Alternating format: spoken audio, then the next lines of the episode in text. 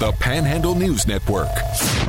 The views and opinions on this station do not necessarily represent the Panhandle News Network, WEPM and WCST, or West Virginia Radio Corporation. It's Panhandle Sports Live. Crossover, step back!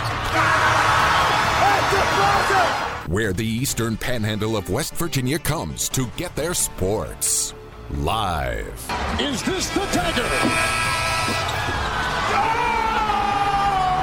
Is a great night to be a Mountaineer wherever you may be. Agent back to pass. Rush down the pocket. Throwing it downfield. It's into the end zone. Oh, he caught it! Here are your hosts, Jordan Nicewarner, Luke Wiggs, and Parker Stone.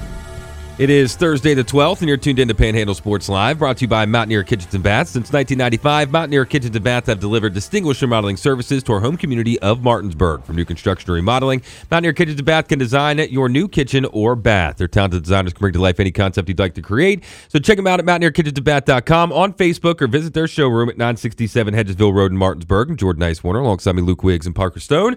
Morning, fellas. Good morning. How we doing?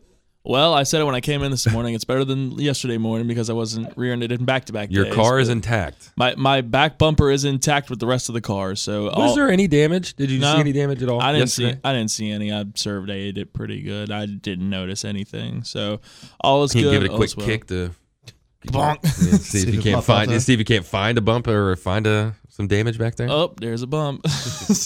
but nah, all, we're all good. Well, good. And you got me now because I was coming in back from Sheets this morning and uh, got me a little nervous trying to pull into this place. I went like 60 mile an hour into this parking lot just to get off the street. I pulled in last night to run the state of the state. Minivan came bearing down on me Oh, from behind, and I thought, "Uh, "This is it." Ugh. And then it, it, it hit its brakes at the last. Lightning second. strikes twice. And there's like no there's no fix for it. There is. No. There's really no because where it's at, it's tough right there with the thing. The worst part is when you're trying to leave and there's just a stack of cars. Well, you have to turn. Yeah, so turn left. Just turning left is Impossible. Turn left is worst. awful out of here. Impossible. Yeah, I almost wish I could just drive through the grass and just go out the back way. A But- little off-road action. There you go. Uh, people used to do that, and then uh, yeah, our boss got really upset with people for doing that. It's It's, reasonable. it's Yeah. now it's now frowned upon Yeah. if done. It was nice while it lasted. but let's talk a little basketball. Shepherd men's and women's basketball were on the road last or yesterday at Mercyhurst day games. It was their camper appreciation time, and uh, we were, I think, all kind of watching the uh, Mercyhurst TV feed, which was a great feed, by the way, and uh, looked like it was a great atmosphere, great facilities up there at Mercyhurst, but not great results for the men's and women's team. Women fall 85 to 65, and men fall 70 to 45. Before we start talking about the uh, men's game, let's talk about this uh, Shepherd women's game because, of course, they're still looking for their first win. And this was really, well, the first half was the best half of basketball I think they've played all year long. They were hitting their jump shots. They were doing a lot of, uh, you know, they were getting all their production really down low in the paint where they had a little bit of a size and uh, strength advantage over Mercyhurst. But going to the second half, they only score seven points, I think, in the third quarter, and then uh, not enough to uh, get on top of Mercyhurst at the end of the game. So, thoughts on the uh, women's matchup that 85 to 65 loss to Mercyhurst? I think it was the same as the men's game. Both teams played very good first halves and just weren't able to get over the hump in that third quarter. One point game, like you said at the break, then they get outscored twenty to seven in the third. I think it was kind of a coming up party for Megan Shipley. Had one of her better games of the season. Hit a lot of shots inside the paint, uh, which is something that the Shepherd team hadn't done a lot of. I think Kara Miner played incredibly well in this game. Was really efficient from the field. Uh, as somebody that we've said has struggled at times defensively, being the de facto five uh, just because she's the tallest player on the floor in the starting five. Um, you got good co- contributions up and down through your starting lineup in this game. Uh, I think Jordan Carr continues to take steps. This game, she didn't shoot that well from the field, but she's still somebody that's putting pressure on the rim. And Aresha Miller is making the most out of the more minutes that she's getting. Uh, if she can stay out of foul trouble, she can be their most impactful post player. Uh, so all in all, uh, you're still at the point of the season, unfortunately for Shepherd, where you're counting a lot of moral victories because that's where they are in the rebuild. Uh, hopefully soon those moral victories become actual victories. But you look at the first half of this game, you look at uh, the second and third quarter against Millersville, you look at the second and third quarter against Lock Haven, when you can make the argument uh, definitively in most of those cases that Shepherd was the better team. They're just one complete performance away from figuring it out and getting that first win and kind of shaking all the psyche, uh, and they just continue to get better each game. Yeah, I think you said it best right there. Megan Shipley had probably her best game as a Ram yesterday, which is very promising to see. Kara Miner again. You'd like to see her play more of kind of like a hybrid stretch four because I think that's where she really excels in her game. She's really good shooting from the outside, but with her size, she kind of has to play that five position for this team. And I think they're going to be a lot better once Sydney Bowles gets back into the lineup too. She's been out since December 30th against Pitt Johnstown, and once she gets back into that lineup and healthy for this women's team, I think they're going to look a lot better when they kind of get a flow and kind of really find their identity because I think they're still trying to figure that out. Where mm-hmm. are they looking to go? And well, if Megan Shipley could be your number one scorer, that's a good sign from what was yesterday. She played 36 minutes, which is insanely good for a women's player. And Abby Beeman numbers. That is Abby Beeman numbers playing 36 minutes in the game. That's barely even coming out of the game it, it's impressive and well it's kind of a sign of things to come i think. Again mercyhurst is one of the better overall programs in the psac so if you're able to hang with that team really close honestly for the first half it's just that second half they weren't able to really capitalize and put things together. Mercyhurst came through scored 40 points in the second half compared to the 21 the rams had in the second half so really finishing a game is going to be the biggest point i have out of this. Start was very good. The finish not so much well, the men they also fall seventy to forty-five. And Parker, we were talking uh, before we went on the air, and one of the first things I think you said this morning, other than you didn't get uh, rear-ended pulling into the parking lot today, uh, was that you think it's almost time to start hitting the panic button for Shepherd men's basketball. Now they go back to five hundred with their loss seventy uh, with that 70, 70 to forty-five loss yesterday.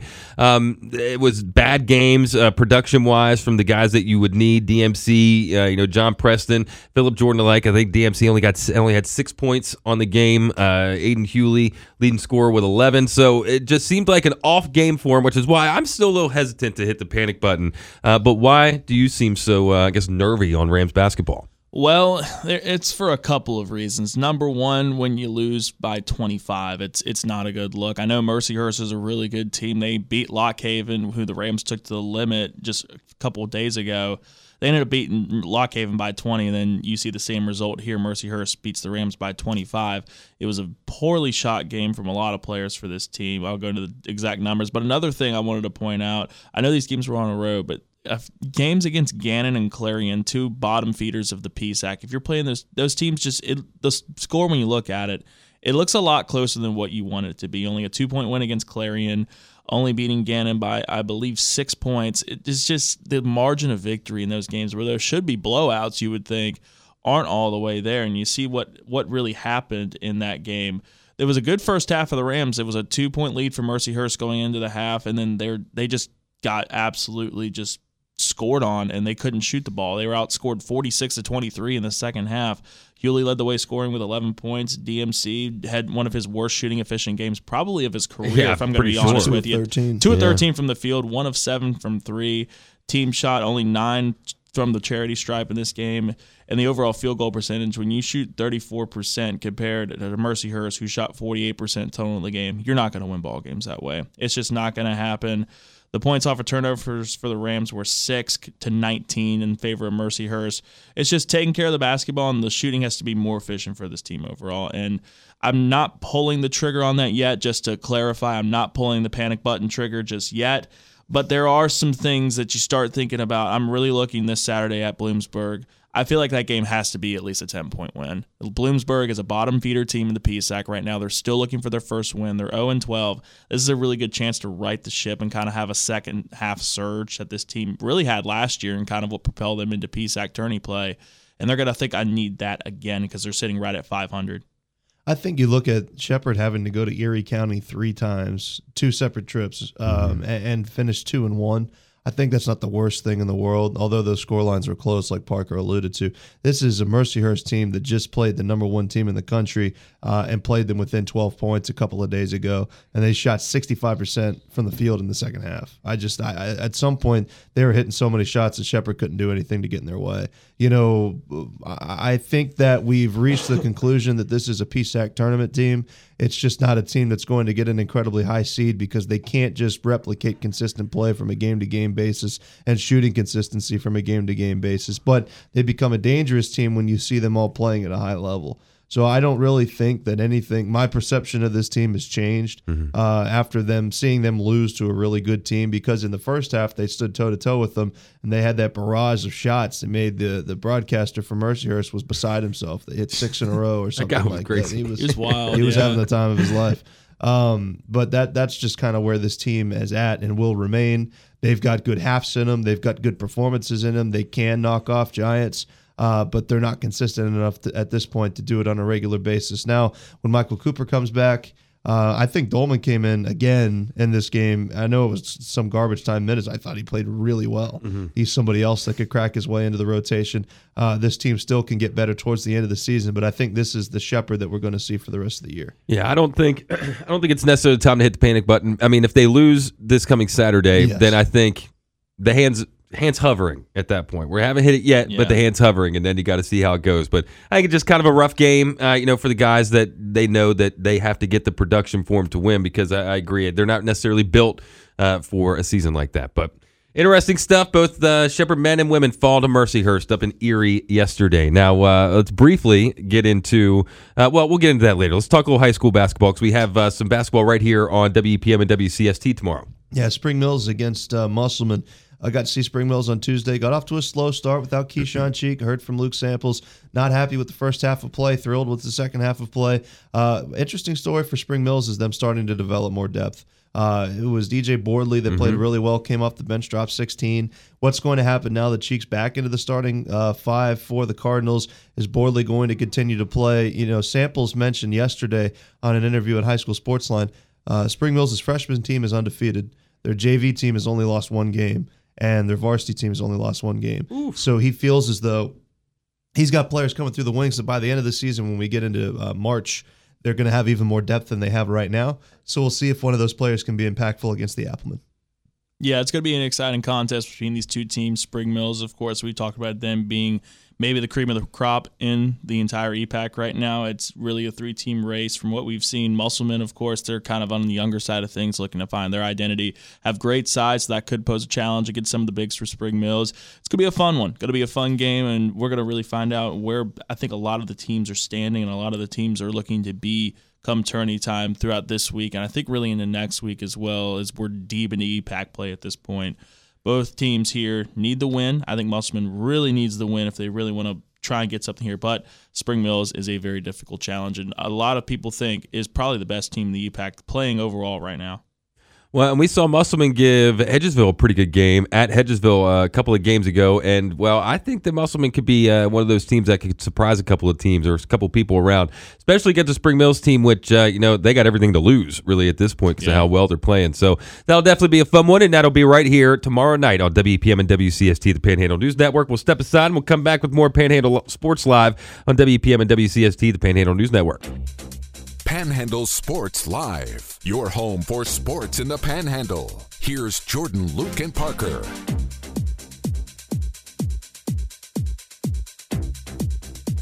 Welcome back to Panhandle Sports Live, brought to you by Mountaineer Kitchens and Bath. You can check them out at mountaineerkitchensandbath.com on Facebook, or you can visit their showroom at uh, 220, or 967 Hedgesville Road in Martinsburg. Got too many addresses in my head today, fellas. But uh, coming up a little bit later on, we're going to be speaking with Hedgesville girls coach Matt Faircloth, which uh, will be, I think, a pretty interesting conversation to see what kind of a program he's kind of walked himself into and what he's trying to grow over there at Hedgesville. Yeah, I think so. You know, they've gotten off to a slow start to the season, uh, but we understand from watching Matt Faircloth when he was coaching the football team, uh, he's big on discipline, uh, big on building a foundation. Think about where that football team came from. You know, he said 30 kids, I believe, came out the first year he coached the football team, and they uh, obviously made it to the playoffs last year for the first time. So he turned that one around.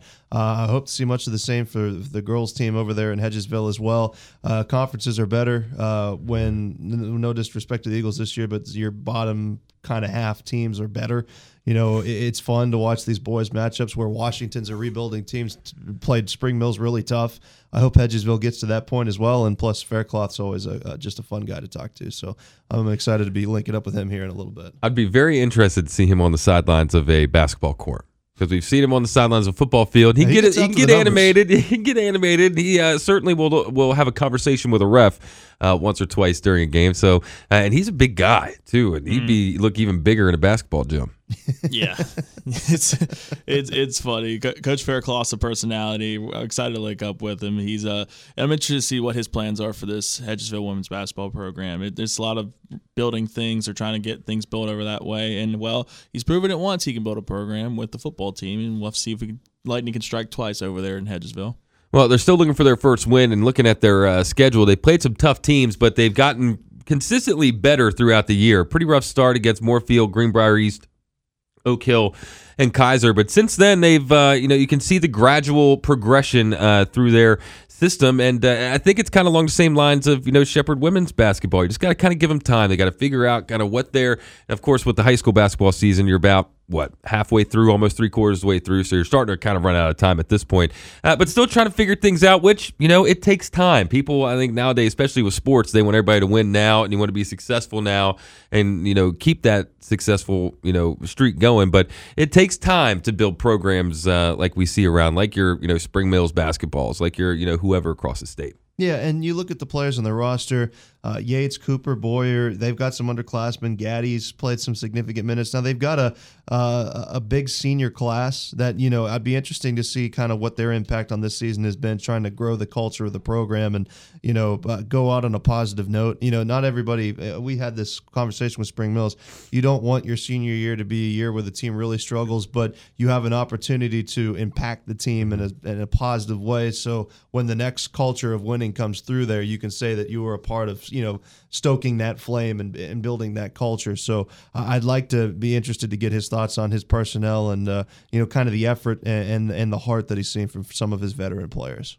Yeah, definitely. So I think the same things on the same part it's really big about building programs, and that's really what a lot of coaches overall in the EPAC and around the state of West Virginia are trying to do and maintain that. You see big programs either on the boys' side and the girls' side. Teams trying to keep momentum once you build it, and really in play. And I saw a quote from this yesterday, and we'll get into this later about West Virginia basketball. With how tough a conference is, you there aren't any gimme games. You got to build your momentum. You got to do it yourself. There isn't oh, okay. There's a USF or a, something like that playing, and you can get a win there, and that'll kind of catapult you. There isn't a gimme game in these divisions. You got to find one, win one, and then build on that to get your momentum going. They have uh, just kind of scrolling through a couple of sports headlines locally here before we uh, get to this bottom of the hour break.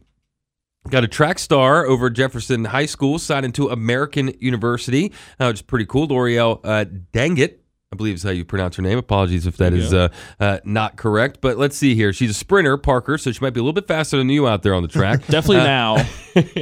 uh, she's going to be uh, competing in some indoor competitions this year. So I want. I'm curious to ask you this, since you were a uh, runner back in the day. Now, when I ran track, I ran indoor and just like kind of the short to mid sprint kind of races. But okay. how much different is that going from indoor to outdoor track? Now I know the tracks are different sizes, so that's your main difference. But is it that much, you know, physically different running from in- indoor to outdoor? I think it is. It's just because again, you go from an outdoor track, which is 400 meters to usually you find most indoor tracks are around 200 is where they put it at. So you're doubling your lap totalage for some races. It's different races usually from outdoor track to indoor track. The outdoor track you're seeing in, at least in the high school ranks your 400 meter your 800 meter your 1600 and indoor track you're going to be seeing the 300 the 500 the 1000 you're seeing different races ran in indoor compared to outdoor and i think the biggest thing overall is the air that you're breathing mm-hmm. competing in those events outdoor oh, starts to hurt when you're yeah, inside yeah definitely definitely when you're racing indoor and you have something like a like i think when i point out to it when you're doing a 4x4 relay in an indoor track, you're doing four laps instead of two. No, it is two laps instead of 4 mm-hmm. Mm-hmm. a little, little over on my math there, but yeah, it's uh, it definitely the uh, indoor air gets into your lungs, and it's it's a little bit more difficult, and that's I think it's more of a mental hurdle in indoor than it is outdoor. Outdoor, I think it's more of a physicality thing. Indoor, there's a lot more of the mental game. I think comes into play. I ran the 500. That was my go-to race. Came in second every single race I ever ran in. I was leading every time. Indoor, four and a half. Okay. I think. Does that sound right, Parker? For 500. I think 200. Is it really only 100 meters around an indoor track? Well, I think it's two and a half if I'm right. Two and a half? Yeah, because 200. One. Well, if you ran, it depends on how long the track was, because some of them were less than 200. There was a. a Oh, so everyone's different? Because I only ran on one indoor man. track and track. Let me let It me was te- at let me West tell you guys this that when we had our uh, conference meets back when I went to high school, there's a place called Heritage High School in Lynchburg, Virginia, and this indoor track, I believe, was 150 meters away all all the way around. Well, I'm a, I was a big laps guy when I ran. You know what I mean? Like if you if you train mentally for, as I ran the 32, it was eight laps, and then all of a sudden you have to run in an indoor track. It's like, oh, actually, it's 22 laps. I mean, It's I want to get that thing done. Get It's me in the fast awful. races. Yeah, I, I was out of here. I just I, I I don't know how I would prepare for that mentally. To be completely honest, I'm with you. trying to look because we uh, it was just in high school when I ran track, and it was over at uh, Hagerstown Community College at the Arc. They have a huge that Arc is awesome in there, and they have a big indoor track.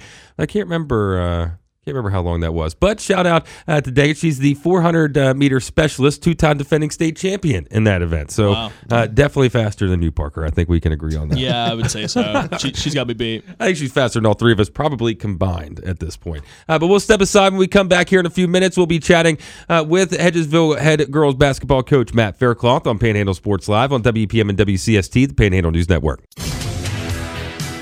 It's Panhandle Sports Live. Join the conversation on Twitter at EP News Network.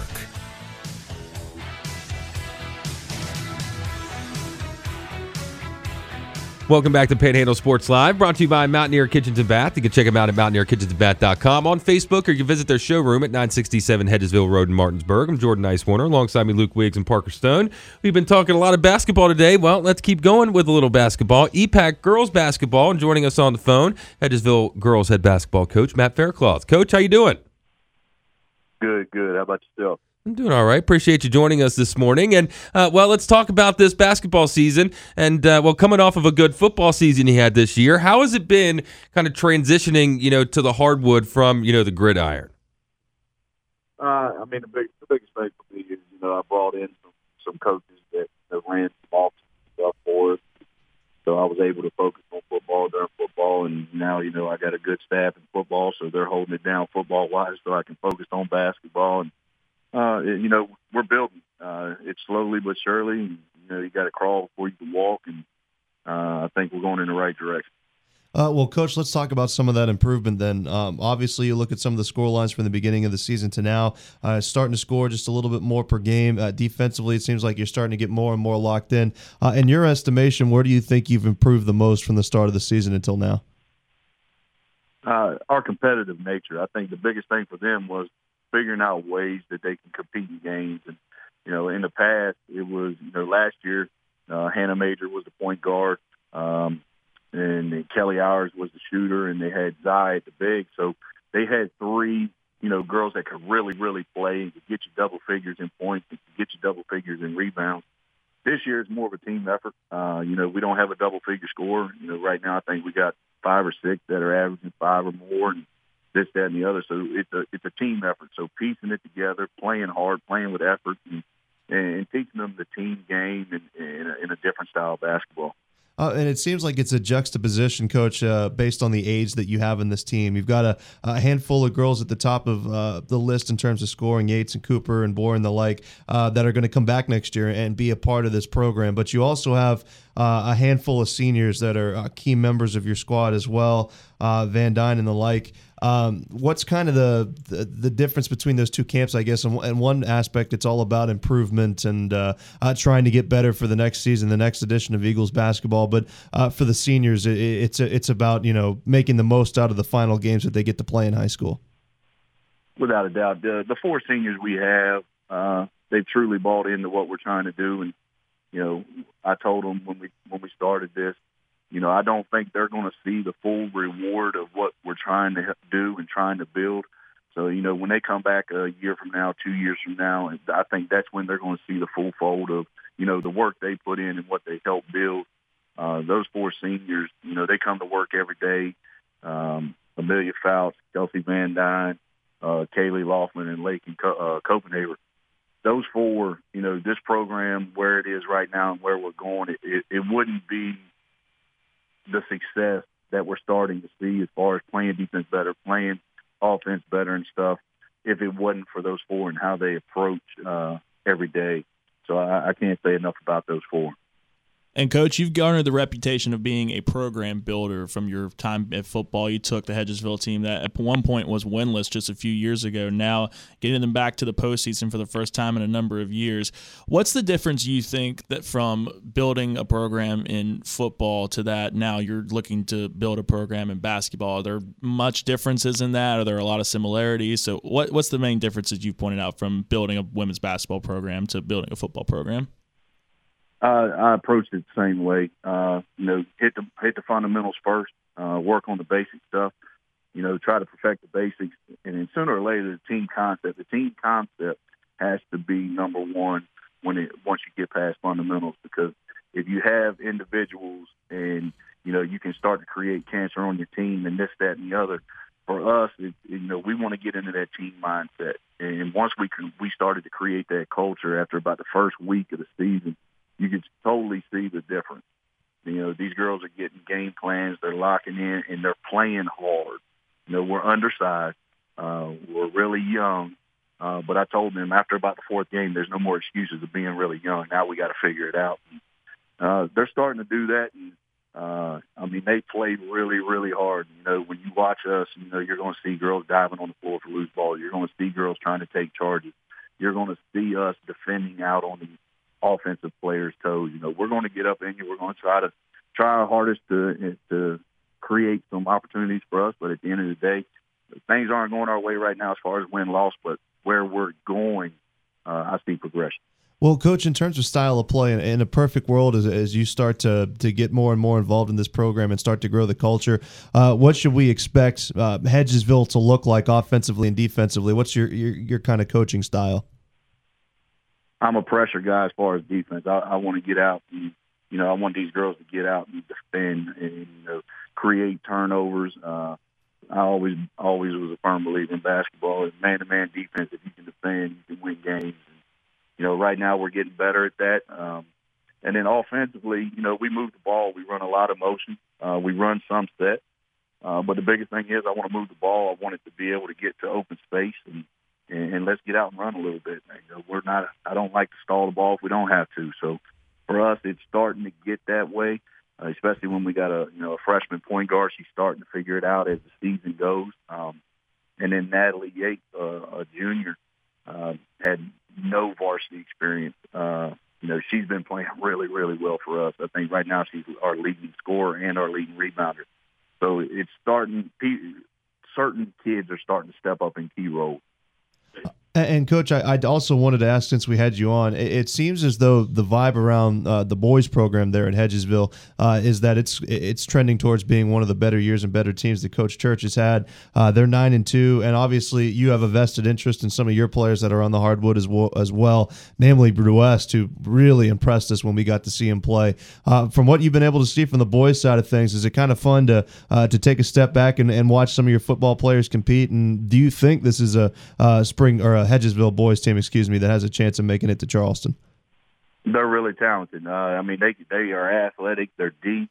Uh, they can shoot the basketball really well. They can play you many different ways. They can they can play you man. They can get in that one three one where they're really really long. Uh, they're athletic. Um, I mean, they got some players, and you know, this is probably one of the most talented and deepest teams you know I've seen come through here since I came back from Texas, and it's uh they have a legit shot. And, and I, you know, Coach Church, uh, I played for him. He's always going to get the best out of his kids. Uh, and I think that team there could, could definitely make a run. Speaking with Matt Faircloth, Hedgesville head girls basketball coach. And lastly, before we let you go, uh, it's not the season that you want so far. Now that we're about three quarters of the way through, what do you you know tell the girls on the team? How do you keep them motivated, keep them focused on the goal when you're having a season that you know isn't what everybody was necessarily looking for? You know, I, I keep telling them, uh, you know, the reward of what we're trying to do is you can go 0 and 22 and you can get to the sectional and win a sectional. You're in the regional final. So regular season for us, we're using it as a stepping stone to get better and then try to give ourselves a chance here in February when we get to the sectional. Um, and, and like I said, I don't have to motivate these girls. These girls come in ready to work, and that's the one thing that you know a lot of people don't know about these about Hedgesville kids. Like these kids, no matter how it's going, even when we were you know, 0 and 7 and scored 10 points that first year in football, these kids kept coming back. It's the same way in this girls basketball program. Uh, you know, we were we had 10 girls on our roster to start the season, and right now we're down four big injuries. So right now we're at a six uh, six girl rotation, and these girls are playing their hearts out. They're giving you everything they got. So as far as motivation goes, they just want to come out and compete, and, and they're representing Hedgesville. That's all that matters. Well, Coach, I appreciate you spending a little time with us this morning on Panhandle Sports Live, and good luck with the rest of the season, and good luck with football season right around the corner. I appreciate your time, folks. Thank you, Coach. Again, that's Matt Faircloth, Hedgesville girls basketball head coach. Uh, they got a game tonight against Martinsburg, I believe, uh, at seven o'clock. Zero and ten Hedgesville, one and five Martinsburg. So uh, that'll be well, one and five as of on uh, MaxPreps rather uh, Martinsburg. So that'll be uh, it could be a bounce back game for uh, the Eagles. Who knows? And if there's like you said, Parker, if there's a, a coach out there that could you know build up a program uh, to be successful, I mean, Coach Faircloth is definitely the guy that could do it. Yeah, he has a track record right there. You look at it, what he's done with the football program at Hedgesville. They were 0 and 10 just in 2019, and now he's built that program to one that's respected one of the better programs in the EPAC in football. And we were blessed to see the Eagles have some really exciting and fun games this past season, and getting Hedgesville to the playoffs after just being 0 and 10 and 30 kids out on the football team just back in 2020 it's a remarkable job. And he's been given this same task for this women's basketball team, which we're looking at it right now. They're not in the best place right now, trying to find their identity, trying to build things, trying to set a culture up. And this is a coach and coach of Faircloth that is more than capable of doing that. And I'm sure we're going to see some more positive out of the Hedgesville women's basketball team coming on in later years. But right now, it's all about focus us on right now and getting that first win for this team. And they got a decent shot to do it against a Martinsburg team. It looks like they're on the men trying to get things righted on their ship and their season as well. So it's going to be exciting and interesting to see who's going to pull that one out. Uh, guys, I was just handed some uh, unfortunate breaking news uh, from the WVSSAC that was directed my attention to. I wanted to get to it before we went to a break. Uh, one of their, their serving members, Greg Reed, who was a longtime athletic director and assistant principal at Martinsburg High School, uh, unfortunately, unexpectedly passed away last night. Oh, goodness. Uh, he oh, was an assistant director of the WVSSAC. Uh, Bernie Dolan, I believe, just released a statement, and obviously he's somebody that has significant ties out here in the Eastern Panhandle. Like I said, was at Martinsburg High School since 2003. Uh, but uh, that news, unfortunately, the SSAC releasing a statement saying he passed away in Parkersburg uh, unexpectedly last night. Oh my goodness! I um, after looking him up, I do know who you're talking about. Wow, how sad is that? Yeah, That's that's that's very sad. Very sad to hear. Wow, goodness. Um, yeah. I guess I don't know where to go from there other than uh, we'll be back here in a few minutes on Panhandle Sports Live on WEPM and WCST, the Panhandle News Network. Mix up your sports coverage with Panhandle Sports Live. Heard on the Panhandle News Network.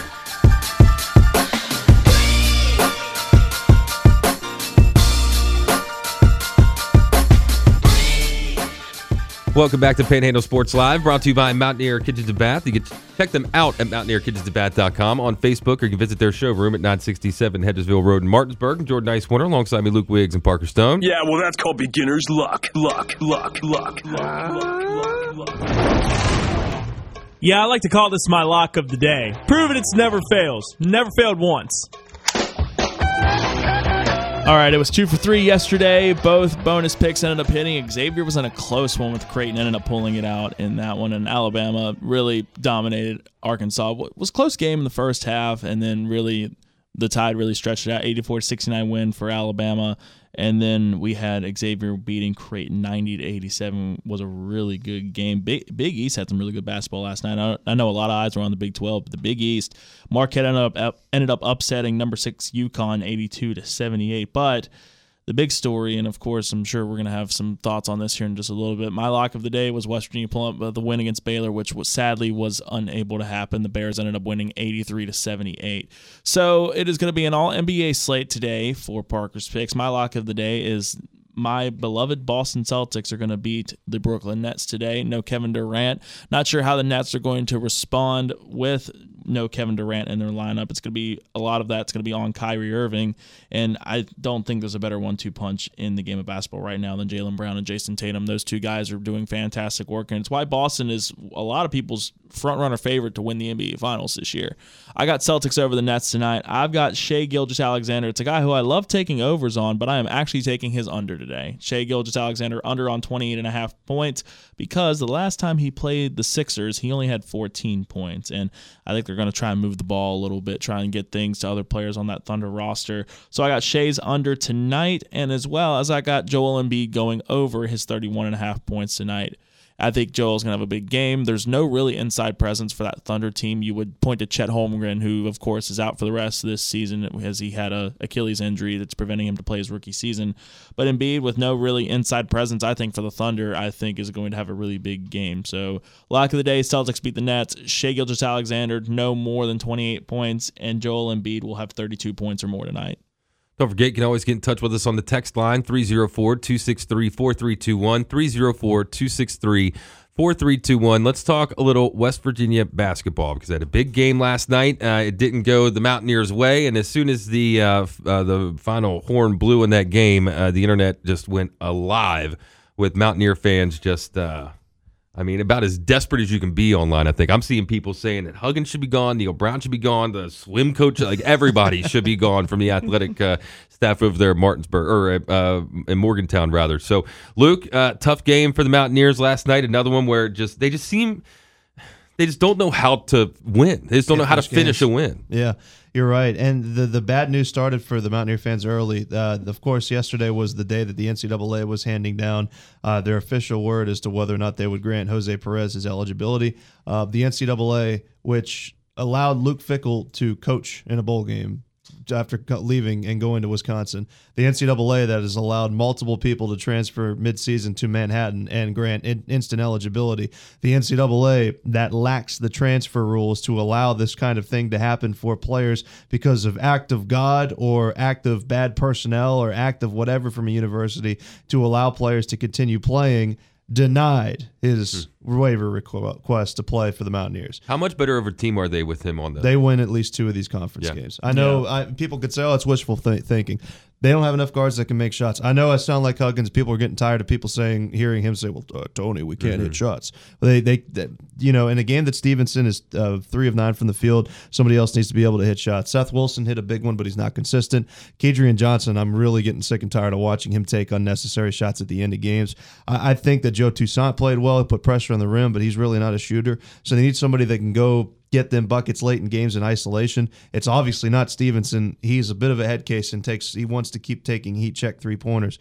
Jose Perez um, isolated on the wing, which is what he did for years in Manhattan and averaged 19 points per game last year, would have changed it. You know, there's a lot of positives to pull away from a game that you played an NBA lottery pick who dropped 30 and you still still stayed within five points of them. But it, it comes back to moral victories. Mountaineer fans are tired of moral victories. Mountaineer fans are tired of an 0 4 start in conference play. They've lost 81% of their conference games since 2021. You've got to be able to figure out how to succeed in this conference because you're not going anywhere.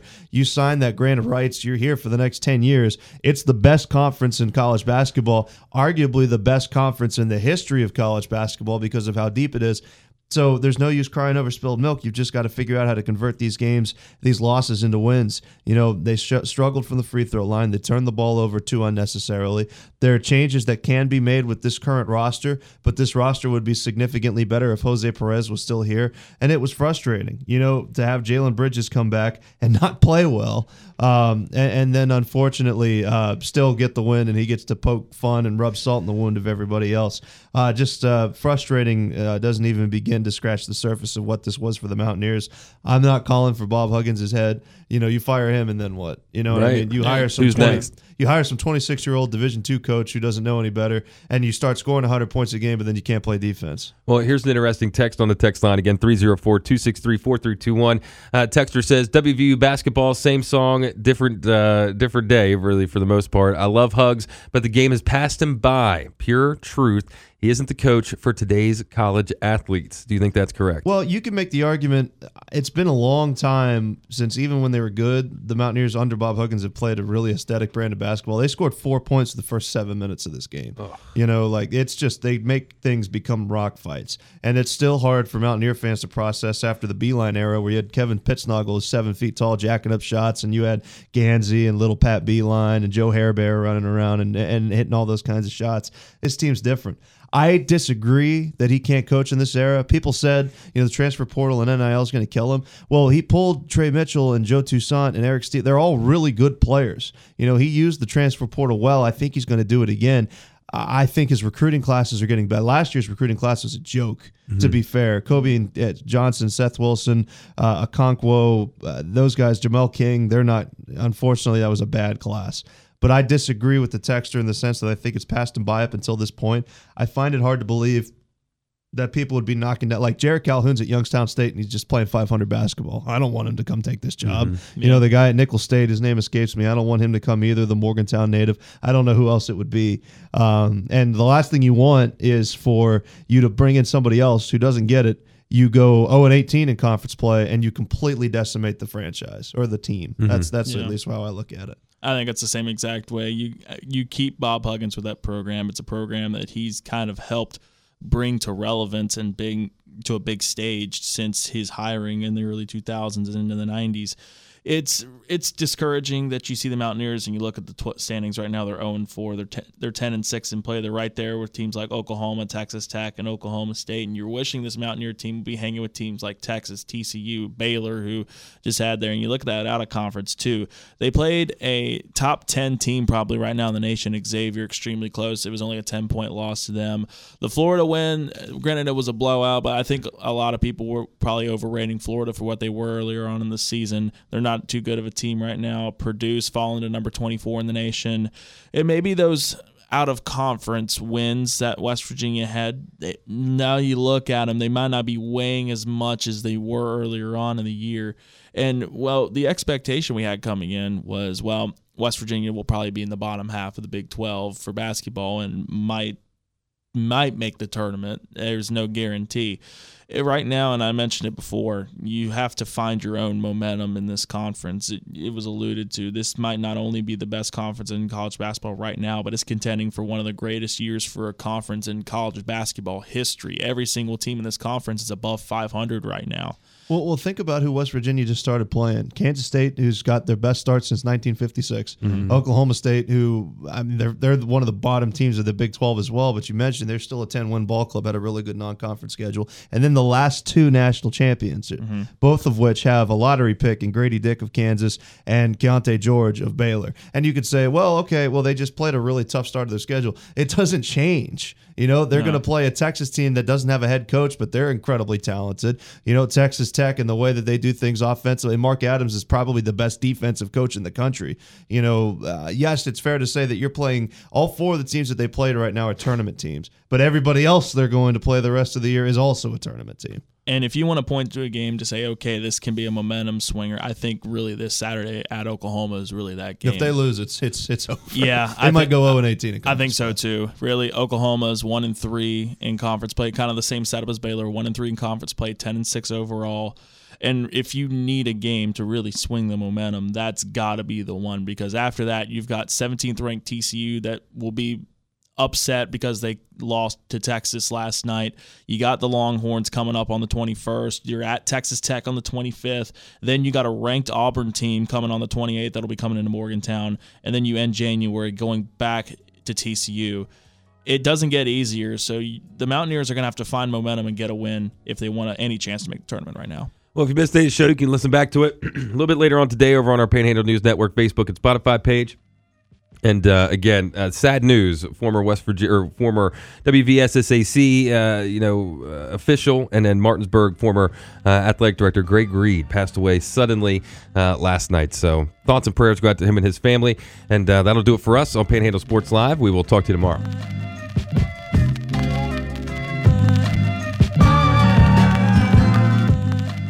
WEPM Martinsburg and WCST Berkeley Springs, a WVRC media station. We're proud to live here too.